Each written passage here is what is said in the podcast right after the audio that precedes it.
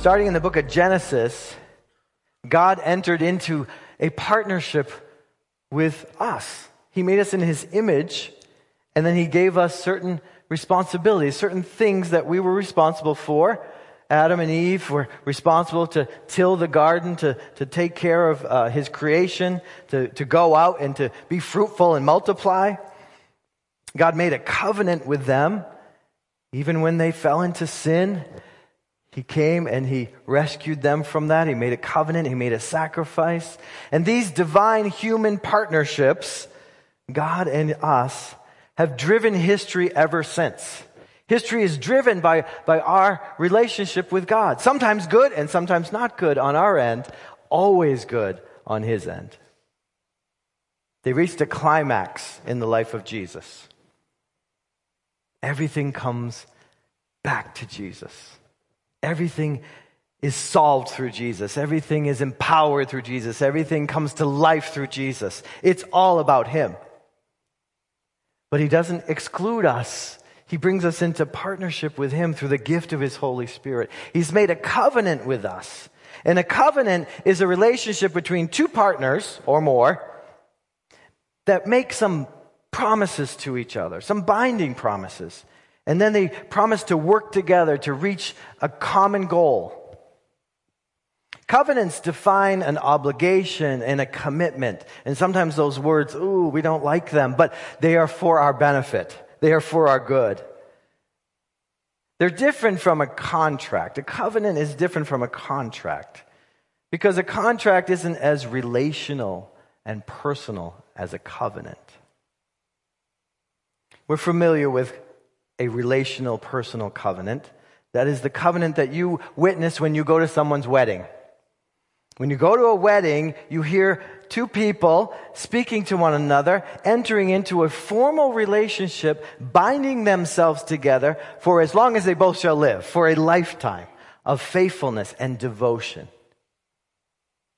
Those two people are imperfect, but our God is perfect in his promises towards us. Think about the, the vows for a moment. Think about the vows that these two people, a husband and a wife, make at that altar on that day of their wedding, when they make that covenant. But think about it in relation to God and his people. Listen to the words that are familiar. In the name of God, I, God, take you, the church, to be my wife to have and to hold from this day forward. For better or for worse, for richer or for poorer, in sickness and in health, to love you and to cherish you for the rest of your life. Sometimes it says, for as long as you both shall live, but we have eternal life through Jesus. Hallelujah. So he has promised to love us and cherish us just as a husband will love his wife and cherish his wife. And it sometimes ends in the formal traditional vows with, This is my solemn vow or my solemn promise to you. That's a covenant. One of the few covenants that we, we all have witnessed. So God has partnered himself with us, and he makes promises that he always keeps.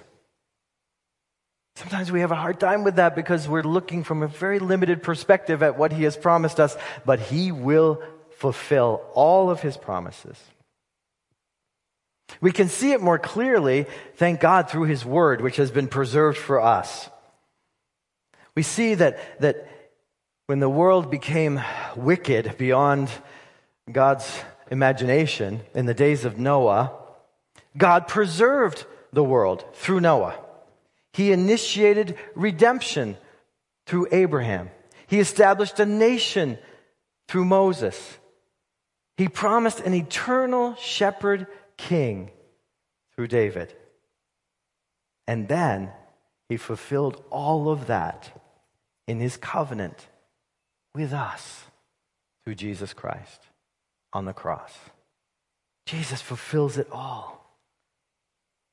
So, with each covenant, God promises and plans to save the world through The seed of the woman, if you go back to the book of Genesis, way back, he made a promise, even in that fall, that from the woman's seed, from a child, one day, he would bring redemption for the whole world. And we see that now in King Jesus. King Jesus. This is our gospel message. That every people and every nation and every tribe from every tongue will trust in Jesus for salvation and become part of God's covenant family forever. Praise the Lord. We are part of that. A small part. A small part, but, but let's not under, underestimate what God is able to do, even with small things. Remember, King David was the smallest of the boys of Jesse. They had to go looking for him because they didn't even count him when, when Samuel came to anoint the next king. They brought all the brothers, the big brothers, the burly brothers, and all the hairy brothers and the skinny brothers. They brought them all. And when they got all done, Samuel's like, nope, nope, nope, nope, nope, nope. Next, next, next. It's like he was swiping on his phone. Next, next, next. And then he found the one. Go and get that little one. And we will anoint him as king. God chooses little things to confound the wise, like to say, how did that happen through those few people? Israel was the smallest of nations. How could they become God's instrument for his grace and his mercy and his salvation to the whole world? Because it's God who does it through the small, through the insignificant. Through the weak, God's strength shows up. God's power shows up. If we were big and strong, we could just say, well, look what we did over these past 50 years. We're awesome. We're not that big. We're not that strong. Our God is. Our God is. So in this new covenant, we have received forgiveness of sins and then God's empowering Holy Spirit to live within us so that we can be self-giving. We can live self-giving lives because that's the image of God. God gives of himself so that others would be blessed. So his people, his church, are self-giving people. They give of themselves. We've seen examples of it all week with all of you participating in one way or the, the other in bringing together this celebration. You gave of yourself. You cooked a turkey, even though you don't like turkey, Cindy. You know, you, you, you did things that, that you maybe don't even enjoy, like swept or mopped the floor, you know, but you did it because you're self-giving. You're, you're living out the example or the image of Christ in the world so that others can see our servant king. That's the thing about Jesus. He brings sort of the world upside down and says, if you want to be great in God's kingdom, learn to be a servant of all. Humble yourself before the Lord, and He will lift you up. There's this interesting dynamic at work that only God can lead us in and, and guide us in by His Holy Spirit. So, because of Jesus, we can live righteous lives. We can live fruitful lives. We can partner with Him to bring about part of His kingdom. Now, he's in charge of the whole thing through all the generations, through all of history, but we have a part in it. And I want you to see that now as we look a little bit at Holden Chapel's commitment to partnership these past 50 years. The people. You are Holden Chapel. You are the people of Holden Chapel. But the people who partner with God are able to co-mission with him, to do the things that he's doing, to join him in the work that he's continuing to do from generation to generation, which is a work of salvation. Salvation, bringing people to Christ so they may receive the blessing that God wants to give us from day one when he created us for the earth. So our partnership is with God. Don't get the wrong idea. Even as I talk about a few of these, these big things, I want you to realize only God, only God could make that possible. Only God. God has done great things through this little church in this used to be little town. Now it's a little bigger. This town of Holden, this area of the world. God has done great things. And he is not finished yet. Amen? He is not finished yet. So let's remember The purpose of our church, the purpose statement that we looked at way back in January when this year started, the purpose statement is that we would grow together as a church, ever moving towards wholeness in Christ. We need that. We need healing. We need restoration. We need to be made new, made, whole in Christ for ourselves and for others. By knowing Him more, that personal connection each one of us can know God personally and then better making him known. It's not great grammar, but it, it works, right? Knowing him better, as we get to know him better, we then shine more brightly and better make him known. We're able to reach out, love, care for, bless others in the name of Jesus. So we know the Great Commission, and we call it the commission because it is that mission partnered with God. Jesus made clear to us in Matthew 28, verse 19, where he says, Go and make disciples of all nations, baptizing them, teaching them, helping them to know who I am and what I have done and what I've promised to do. So in 1972, in fact, even before that, before we were incorporated or established as a church, there was a Bible study, a group of people who got together and said, I think God's doing something by His Spirit. He's, He's forming us into something, some type of body that can work together for His glory. But from 1972 till 2022, we've been making disciples. And what I want you to see is the difference between these two maps. The blue is all the places, all the nations that Holden Chapel, this little church, has sent missionaries to, mission teams, done mission projects in, sent resources for the missionaries that are already there on the ground. There's a list a mile long, and I won't go through it, but it just includes the, the continents of, of Africa and Asia and the Pacific Rim and the Middle East and Europe and the former Soviet Union and the Caribbean and Central America, as well as all the states in the United States.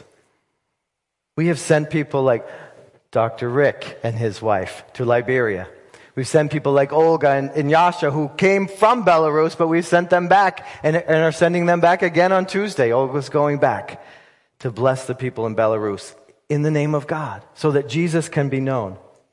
We've, we've been able to send teams of people, teams of people that have gone and experienced missions firsthand have gone and done work projects or gone and done evangelism on the streets or, or gone and done medical clinics or gone and built an orphanage. We've done so many things. This little church, but in the power of God was able to go and establish churches, plant churches, minister to churches that were already, already in existence and to help them to grow. Pastor Gary told us last night at the dinner, he said, you know, my little church, Covenant Evangelical in Barre, really had the seed money given to us in an offering from Holden Chapel to establish another church nearby. So, nearby, as well as to the ends of the earth, God has sent the people of Holden Chapel on a co-mission. Now, it's interesting because it's for the glory of his name. It's, I'm going to mention money, right? Because I want you to understand that it does take resources.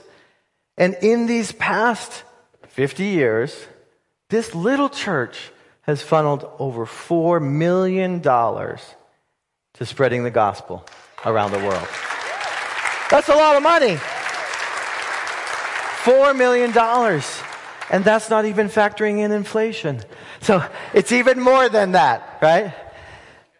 God has used you and me when we give our little pennies, when we give our dollars, when we give, when we give our tithes to Him, when we give what we can out of the cheerfulness of our hearts, He takes it and multiplies it and reaches the nations. Because that's what God does. And when His people join with Him, they'll do it too. When they get His heart for the world, they'll do it too. And so that's exciting. The other big ministry that we've been a part of for, for decades now is our school ministry. We have a school ministry that has ministered to over a thousand children. That's a lot of kids. A Christian school right here in central Massachusetts. It's a rare thing. There aren't many left, but we're here and we're ministering every day of the week the gospel through the lives of the teachers, but also through the Word of God as it's taught to them through their curriculum and integrating it with what they're learning about math and science and geography and, and, and social studies, that God's Word can be incorporated into that to help them to grow. And they have graduated and gone on to be pastors and ministers and missionaries and worship leaders and parishioners who give of their lives so that the gospel can continue. It's been a blessing to help lead over these past couple decades. But I wasn't the first one who was leading. I was following in the footsteps of this man, my dad, who's going to come up here in a moment. Some of you know him well. You love him like he's your own dad. Some of you say, Who is that old man? I don't even know him. That's an actual quote from one of you. I won't point any fingers. But before we do that, I want to thank all of you for being part of this. And we have a list of our ministries because it isn't just our school or just our missions and missions program.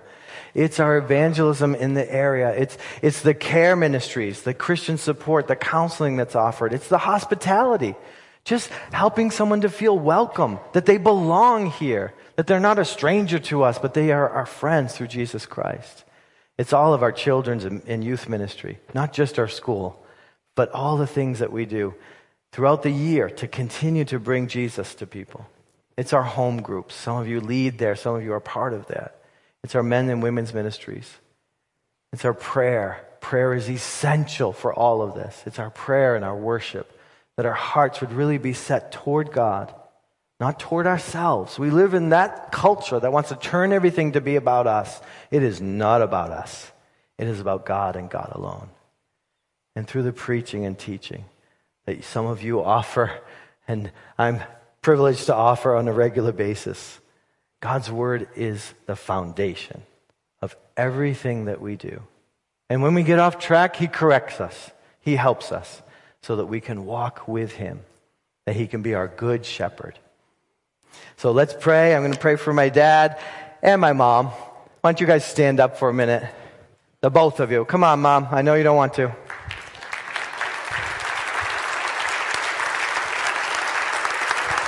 You're going to stay right there? You're going to stay right there? Yeah. all right, all right, all right. God, I thank you for these two who have laid a foundation that we've been able to build on. I thank you, Lord, that they didn't do it in their strength. They did it in their weakness. But you are strong. You are mighty. You are the foundation rock, the cornerstone, Jesus Christ. And so we praise you for being our strong cornerstone. We praise you for these two who helped uh, us through the, the ups and the downs of their decades. And we look forward to hearing what you will share with us this morning from God's word. Holy Spirit, open our hearts and continue your mission with us in this world, that we would be light and salt as these two were. In Jesus' name, amen. Well, Dad, come on up.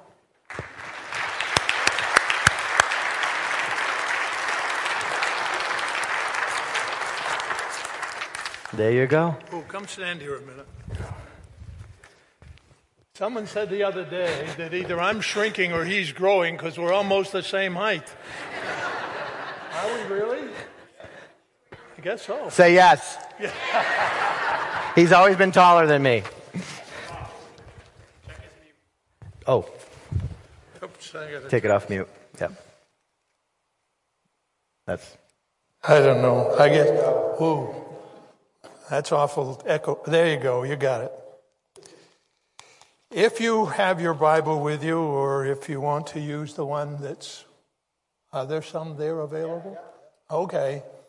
Turn, please, with me to John chapter 10.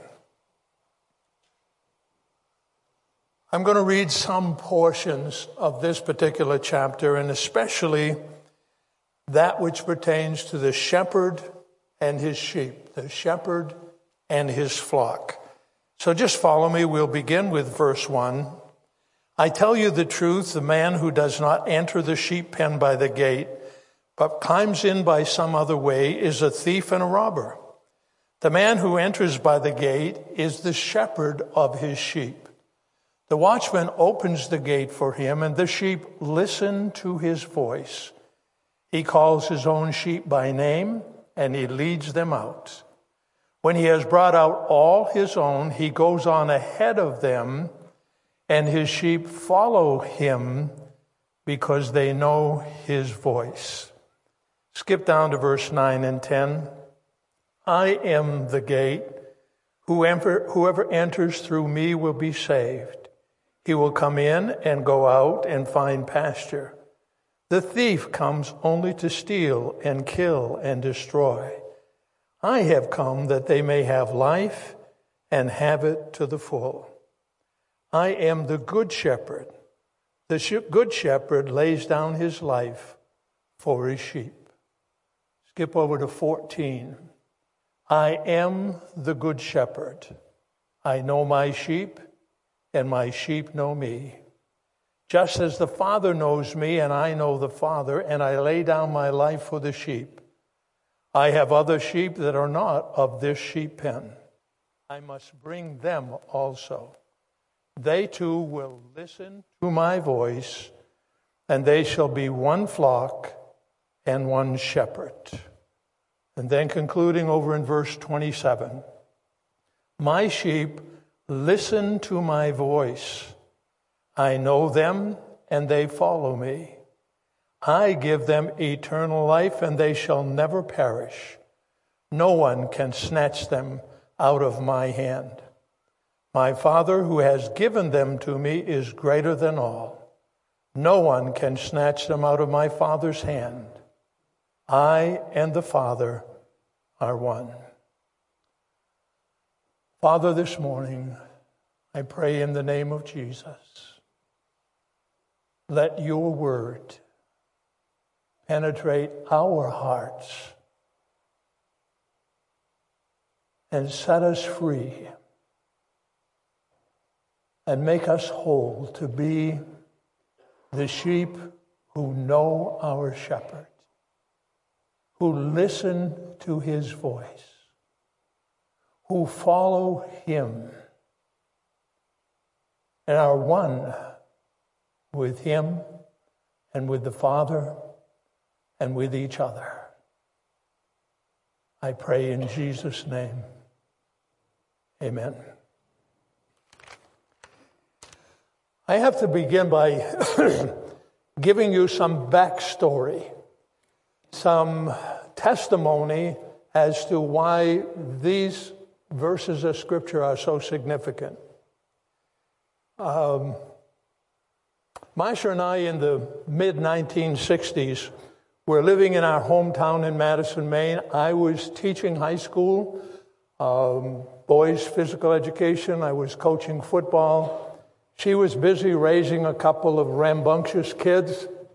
And in the midst of all of that, uh, we had an encounter, which, which we need to share with you. I need to share with you so that you understand why God put in my heart to share this with you today. We were good church going people. We were in church every Sunday. We were involved in prayer meeting. We were involved in leading the youth group. we were trying to be a good witness for Christ in the community in which we lived. But on the inside, there was a battle going on, as there is in every human being. And between us, there was a battle going on, as there is between every married couple. And it's a battle of wills. It's a battle of wills. And our battle got pretty serious. Serious to the point where if we had not been good Baptists who looked down so severely against divorce, we probably would have taken that route. It was that serious. We were living in a new home. I was being successful as a football coach. I was enjoying the job I had teaching physical education. But things at home were really rough. And so, somewhere by God's grace and God's mercy, the pastor and his wife of the church we were attending suggested that some of the physical problems I was having, because they didn't know the rest of the problems, they just knew that I passed out sometimes after football games, that I had incredible pain in my stomach. And the pastor came in after one of those episodes after a game, and he came into my bedroom and he said to me, just this one sentence Dan, it's possible that your problem could be spiritual. Now, how would he dare say that to a guy who was in church every Sunday, who was working with the youth group, who was doing everything he could, who was tithing his earnings into the offering? But at the same time, his wife was suggesting to my wife that maybe there were some spiritual issues. And so finally, finally, on a night we'll never forget, after another battle royal, after another disappointing experience, God moved in our hearts in such a way that we knelt together beside our bed and we prayed. And this is what we prayed God, we're a mess. We're in a mess. We're fighting each other. And we have to be fighting you too. And tonight we surrender our lives to you. We will go where you want us to go. We will do whatever you want us to do. We will be anything you want us to be. So here we are, mess and all.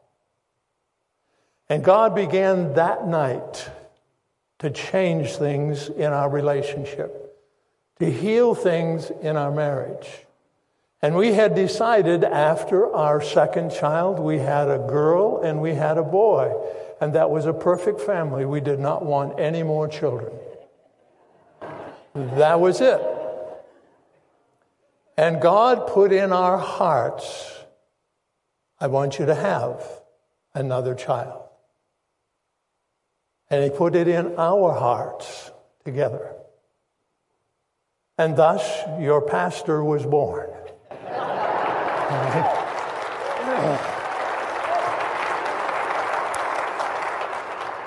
Interestingly enough, okay, God, that's enough. And six years later, his younger brother, who is now our pastor in Maine, was born for exactly the same reason. I you, you understand this. We got the message together. God wants us to have another child. It wasn't an accident, wasn't a mistake, wasn't unplanned. It was purposed by God. And so God began to change things in our lives. And we began, and I, I want to make this distinction because I think we've confused a lot of people. We say, God said to us, well, there's not an audible voice. God doesn't speak in your ear and say, okay, Dan, this is what I want you to do now. In fact, in the book of Nehemiah, in the second chapter and the 11th verse, there's a beautiful little line. And Nehemiah had come back to Jerusalem and he's there with, on a mission. He's going to rebuild the walls of Jerusalem because God has said. And he said, I had not said to anything what my God had put in my heart. Right?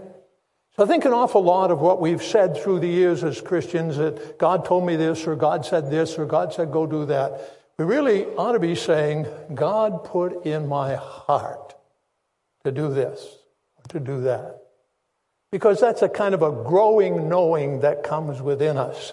We know God is communicating with us. God wants our attention. God wants us to change direction. He wants us to do something different or do something specific. And, and, and it's not always, though it can be, a sudden light of bolting, but many times it's a growing knowing. And that's, that's what began to happen. And so I was restless uh, then restless about coaching and thought maybe I should move up in coaching. And I made application for a Christian college in the Midwest, and they sent me a contract. And I got to tell you something We were praying all the time God, what do you want us to do? What do you want us to do? Show us, guide us. We want to be whatever you want. I got that contract in the mail. I looked at it when I got home for lunch that day from school, and I thought, wow, this is a big deal. But I don't have time to deal with it now, so when I get home tonight, we'll talk about it. When I got home that night, and Marsha swears she did not destroy it. When I, when I got home that night, we could not find that contract, and we never found it. We hunted high and low, and we never found it. And we said, okay, God, I guess maybe that's not your plan. That's not your plan. And we went to a missionary who spoke one night with our pastor and his wife. He didn't speak about being a missionary or anything else. I don't even remember what he spoke about, but we went home that night. And as we were getting ready to go to sleep at bed, I said to Marsha, I got to say something to you. And she said, I got to say something to you. And I said, Well, okay, I love you. And she said, I love you. I, that, that's okay. We knew that. I, but she said, Okay, you go first. And I said, You know, I think God is calling us into full time Christian service. I didn't have any idea what that meant. I just, there was something in my heart, and she began to cry, boo hoo, blubbering something off. And I said, Oh no, that she didn't want to hear that. And what did she say? That's exactly what I was going to say to you. Hello. Right? And the Bible says the two become one. We have one Lord, one Savior. He has one voice. He has one will. He has one purpose. He has one way. And so He's going to bring us together in His way, in His will. So here's the, here's the kicker. when you surrender to God, when you start listening to His voice, when you commit yourself to being obedient to voice, He's going to call you to do some totally insane things, things that don't make any sense at all, things that no rational human being would do, like resign your job, sell your new house, apply for seminary. Move your family to Massachusetts with no home, no job no knowing what it only because that's what he's putting in your heart. That's what the Good Shepherd is saying. That's the voice that's coming. When you've surrendered, then you say, okay, okay. And we walk through miracles, miracles of God's provision, housing for us to start seminary we bought a new trailer. We sold our house. We paid off our bills. We paid off the mortgage. We had a little money and we made a down payment on a house trailer. Had it moved into the trailer park, moved in. It was lovely. And a lady sent us a letter and said, Please send me your payment book. I will make the payments on your trailer. Okay? The financial manager at the seminary called me into his office. And he said, Dan, this is anonymous. I can't tell you who. But you should write a thank you note to the person who's paying your tuition. Never knew who. God, after a year in seminary, moved us to East Gloucester to pastor the church there. We moved into a 13 room parsonage with no furniture. And if you ever lived in a trailer, you know, the only thing we took with us was the ironing board and the TV. Everything else is built into those things. So there we were in this parsonage. I was now the pastor of the church with zero pastoring experience, saying, God, what do I do? He said, You're doing well. Just keep listening to me. Just keep doing what I tell you to do. Just follow me. And so I thought, okay, we need a house full of furniture. How do you get a house full of furniture? We didn't have any money to buy a house full of furniture. I have to tell you this. It's going to take a little time. I got to tell you this. What he put in my heart was to call moving and storage businesses in the greater Gloucester area. So I thought, ah, I, will start with Beverly. And I called and I said, Is there any chance that you've got a house full of furniture that somebody put in your storage and they never paid for, or they died, or and it's now yours and you can get rid? Why are you crazy? You know. So I kept calling closer and closer, and I called one right in Gloucester. Now we're living in East Gloucester, which is connected to Gloucester. I called one in Gloucester, the only one that was there, and the guy says, "You know what?" We just got clearance on a house full of furniture from the court. It is now ours. It's been stored here for years. Where are you? I said, I'm on Chapel Street. Guess what? He said, it came from Chapel Street. I said, You're kidding me. I, he said, Come on over. He said, We'll unpack it. They pack it all in a big stack in a warehouse. We'll unpack it and you see what you want. So Marsha and I went over and they unpacked and they unpacked a, a, a Filipino mahogany dining room set, beautiful with a buffet and chairs and tables, all, all this stuff. And they unpacked bedroom sets. I got to tell you this. We are still sleeping in the same bedroom set that we got in 1966. Now, we've had some in between, and that was in storage for a while, but that's where we are. Bedroom sets for us, for the kids. Wingback chairs for the living room. We've still got those wingback chairs in the living room, right? God didn't give us junk. He gave us good stuff. And we, and, okay, and this is the best part, okay? We say there's a lot of stuff there. And we say, well, yeah, we can use this. We can, yeah, we can use this. So they put in the we could use over here and that we weren't really didn't need over there. So, and I'm saying, okay, okay, uh, that's going to do it, no more. I, I'm sure we can't afford that. How much do I owe you? And he said, looked at the pile and he looked at me and he said, $75 if you take it home, 95 if we deliver it. Serious. 95 bucks we furnished a 13 room home. Okay, this is the shepherd. And what did it take? It took listening to his first, no, it took being surrendered to him. And then it took listening to his voice, hearing what he put in our hearts. And then it took stepping out where we didn't know what the provision was going to be. But if God calls you to it, he'll make provision for it. If you do it in His way and His time and the way He wants it done, He'll cover it. And we learned that. And so then in 1975, late in the year, we had built a new sanctuary there. The church had boomed. It was full. It was packed. Uh, God began to say, inside again, wrap it up here. You've done what I brought you here to do. I think mostly it was for me to learn. Okay, he taught me a lot more than seminary ever did. And I'm grateful for seminary, some of it, a little of it. But I'm grateful for those 11 years at East Gloucester.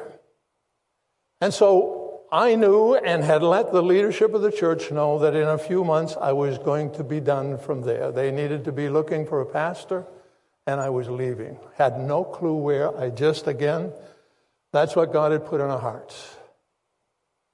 And so one Sunday morning, five guys in suits, ties, looked like important people.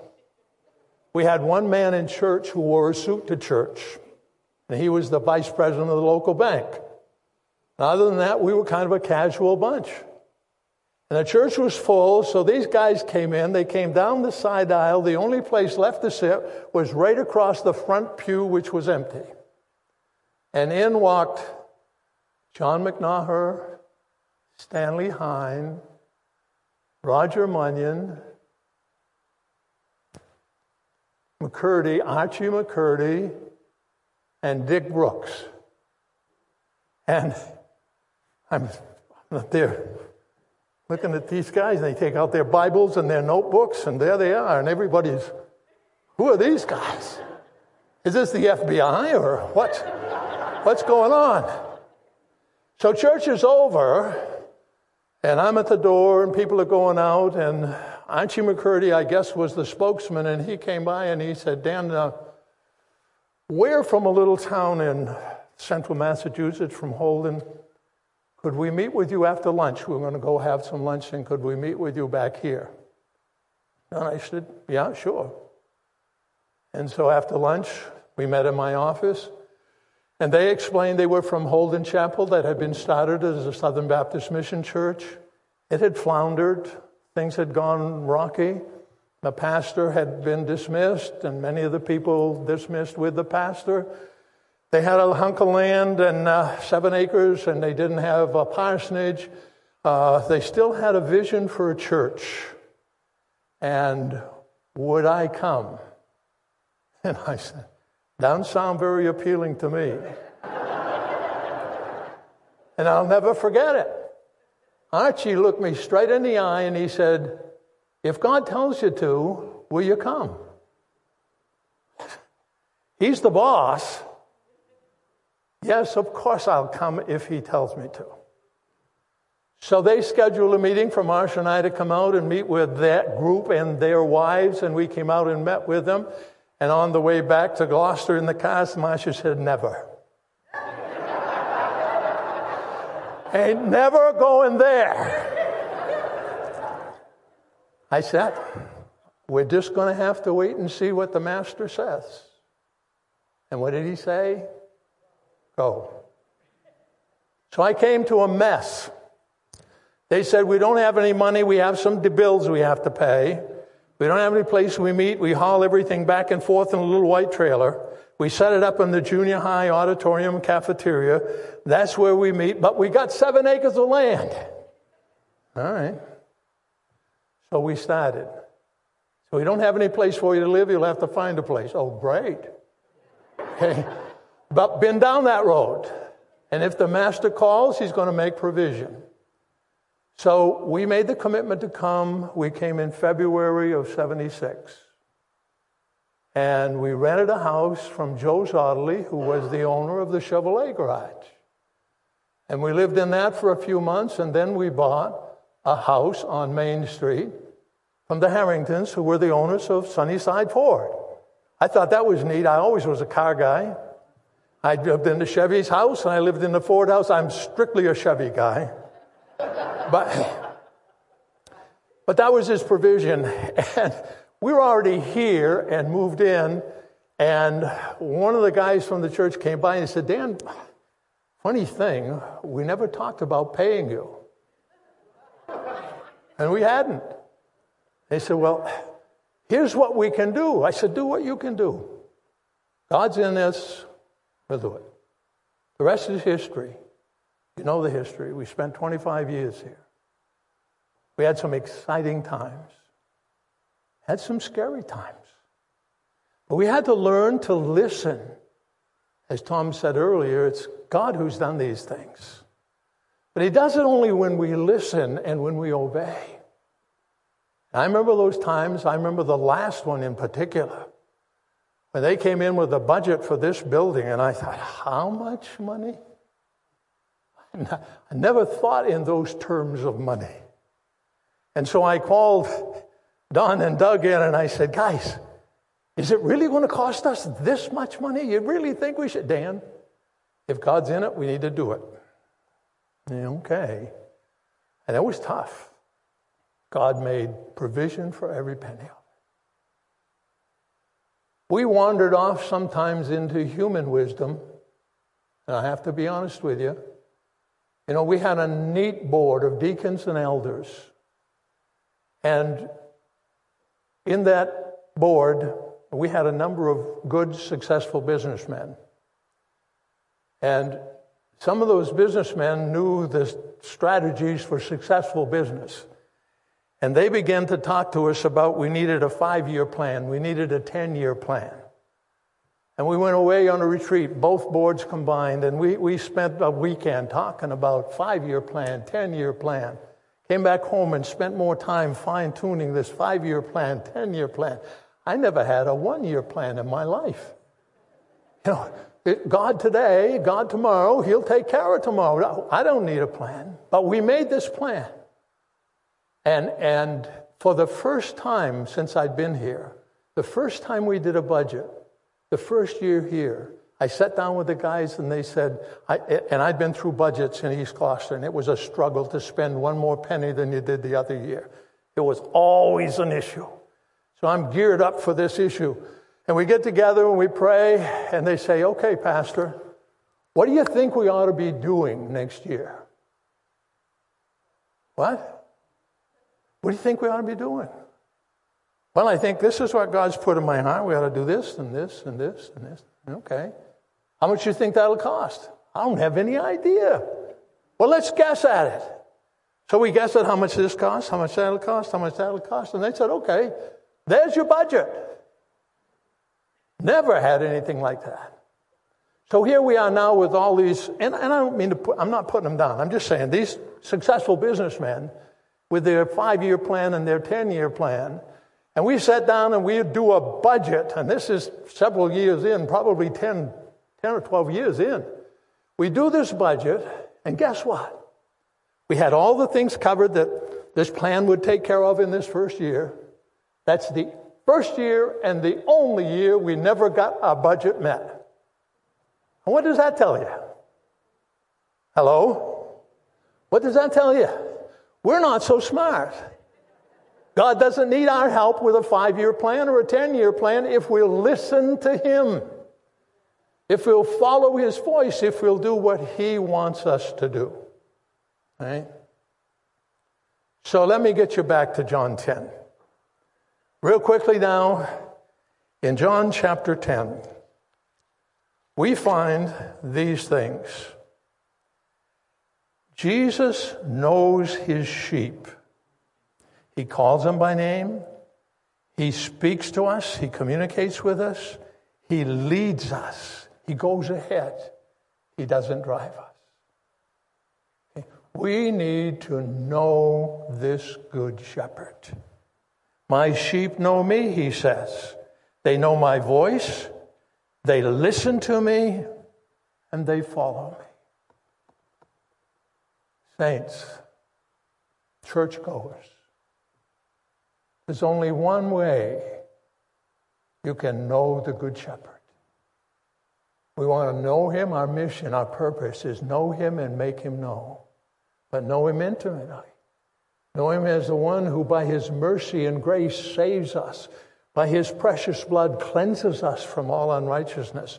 By his spirit, in filling us, empowers us to live the Christian life. But there's still the battle of the wills. There's still the battle of the wills.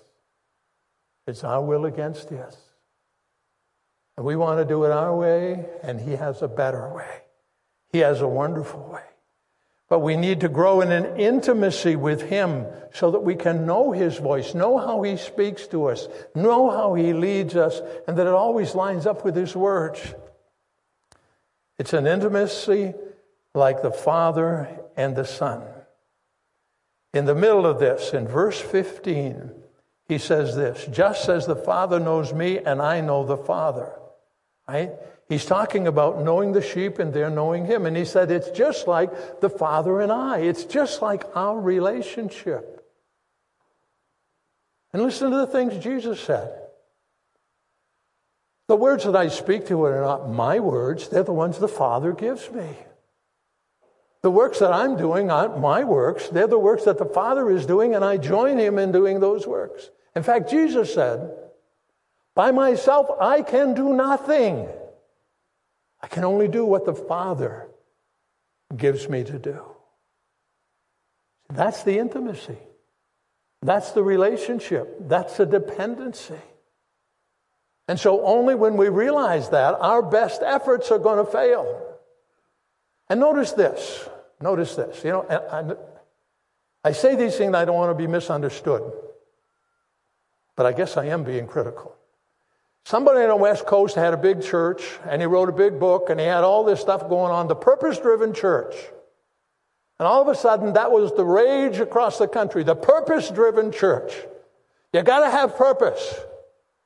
Jesus doesn't say, Come on, guys, get this done, get this done, get this done.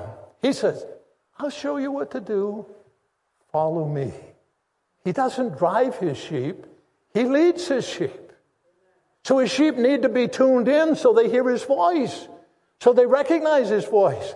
They need to be surrendered so they can commit to his voice, so they can respond and do what he's asking them to do.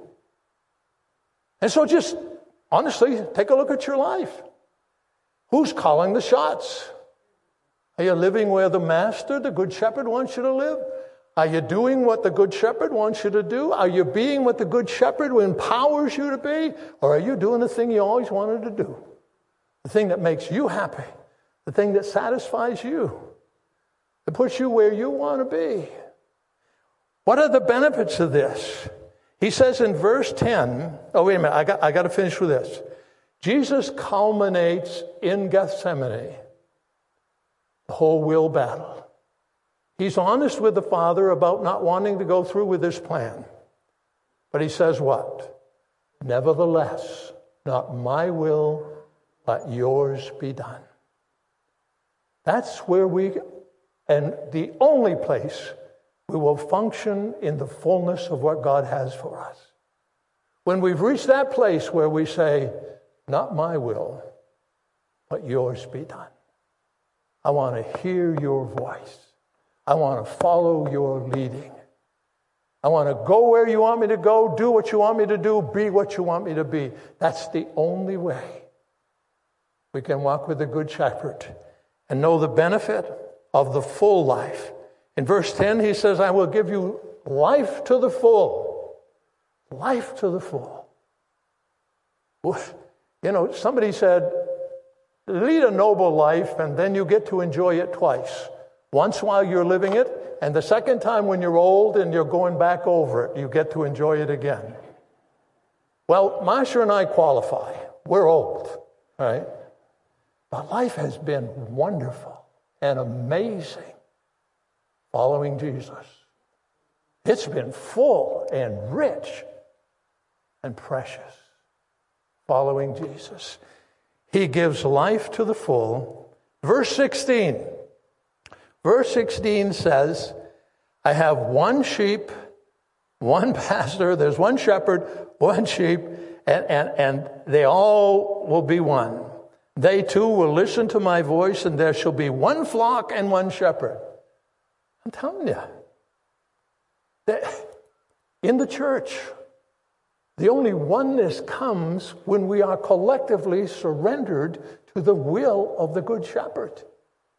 When you want it your way and they want it their way, it ain't never going to happen his way. Right? But surrender to the Good Shepherd brings us into oneness, a fullness of life, and a oneness of direction and purpose and God's faithful provision. Then he says in verse 28 produces eternal life. At this stage of the game, we look forward every day to going where so many of our peers have gone. We went back to visit the church in East Gloucester a few weeks ago, and there were half a dozen folks left who were there when we were there. And guess what? They were all widows. The guys are gone. The guys are gone.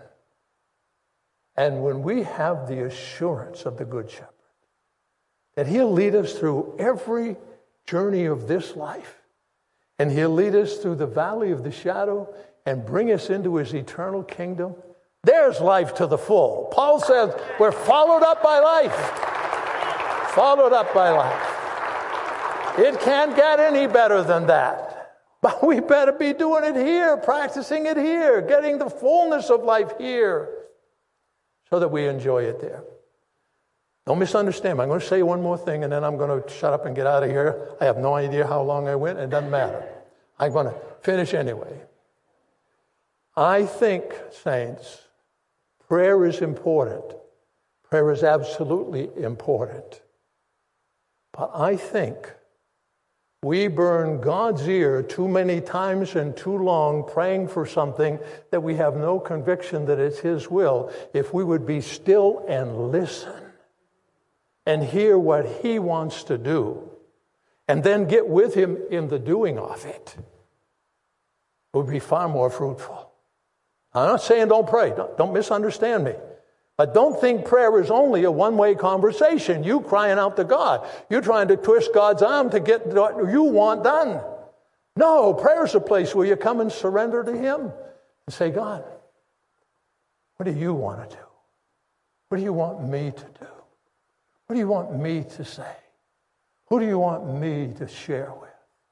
And then listen. Listen. Hear His voice. Whether it's a growing knowing in your heart whether he actually speaks to you. When you really want to hear his voice, God has all the wisdom and ways in the world to get his message across. He does. So be ready to listen.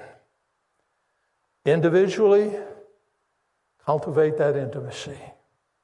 Collectively, cultivate that intimacy. As a church, cultivate that intimacy where you know his voice where you listen, where you follow, where you surrender to His will. And let Him build the best life you could ever imagine. Let Him build the best church you could ever imagine. Let Him make the future, the next 50 years, the next however many years you have, here or collectively here as a church, accomplishing what he alone can accomplish. And wants you simply to be surrendered, to be listening, to be following, to be obedient. Let's pray. Heavenly Father, thank you that you're a good, good God.